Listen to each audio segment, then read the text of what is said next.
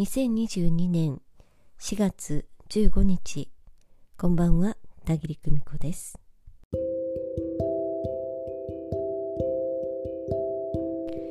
皆様今週もお疲れ様でした。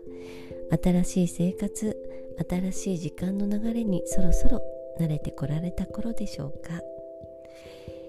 え今日はですね守護霊と仲良くする方法についてねお話ししてみたいと思います。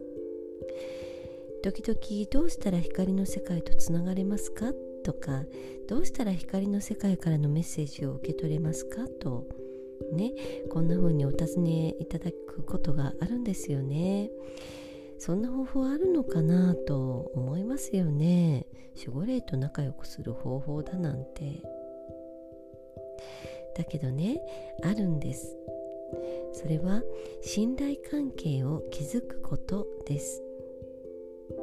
そうしたらふとした瞬間にあこれはメッセージだと感じて素直に受け取ることができるし感謝の念だって湧いてきますえー、守護霊との信頼関係を築くの？とどうやって？って思われますよね、えー、守護霊との信頼関係を築くためにはまずはご自分との信頼関係を築くこと。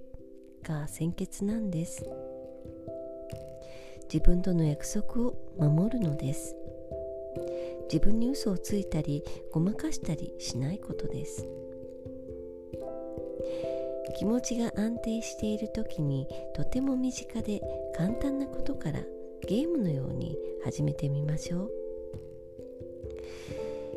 えー、ある時間に出かけると決めたらちゃんとその時間に出かける今日はおしゃれしたいなとふと思いついたらいつもよりおしゃれして身支度をちゃんと整える。もうお腹がいっぱいと感じたら素直にそこでお箸を置く。なぜだか気が進まないなと感じたら素直にやめておく。どこそこに行ってみたいと思い立ったら早速出かけてみる。自分の内側で浮かんだことに逆らわずに理由を付け加えたり言い訳したりせずにただその通り動いてみるんです例えばお買い物に出かけてどちらを買おうかなと迷った時にも「ねえどっちがいい?」と自分に聞いてみていただきたいのです反射的にこっち思った方を購入する。そんな風にやってみていただきたいんです。とても身近で簡単なことから自分との信頼関係を築いていくんです。そうしたらいつの間にか守護霊とも仲良くなっていきますよ。自分にどちらがいい？と尋ねて自分で答えようとしたその瞬間に自分では考えつかなかったような回答がポンと浮かぶ。ひらめきが来るなんてことも出てきます。ただし守護霊は焦らされたり無理強いされるようなことには見向きもしません。あなたが自分に素直に接していてそう思うんだね。じゃあそうしようと。言葉思い行動を伴わせていくと守護霊からの思いがけない示唆を受け取っているあなたになっていくのです。守護霊と仲良くするにはまずご自身との信頼関係を築くことです。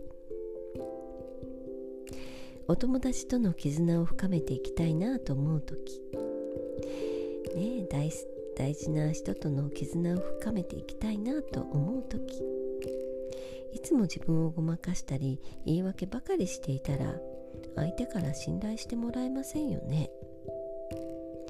同じことが守護霊と仲良くなる時にも言えるのです。自分に嘘をつかない。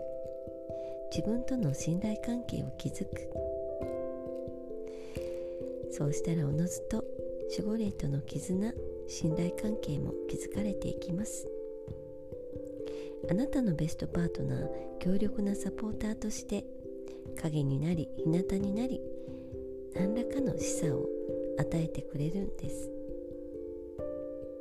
主体はいつもあなた自身。ハンドルを握る運転手はあなた。守護霊はカーナビゲーションシステムです。どうぞ身近で簡単なことからご自身との信頼関係を築くこと試してみてくださいね。今夜もご訪問くださいましてありがとうございました。ではまた。バイバイ。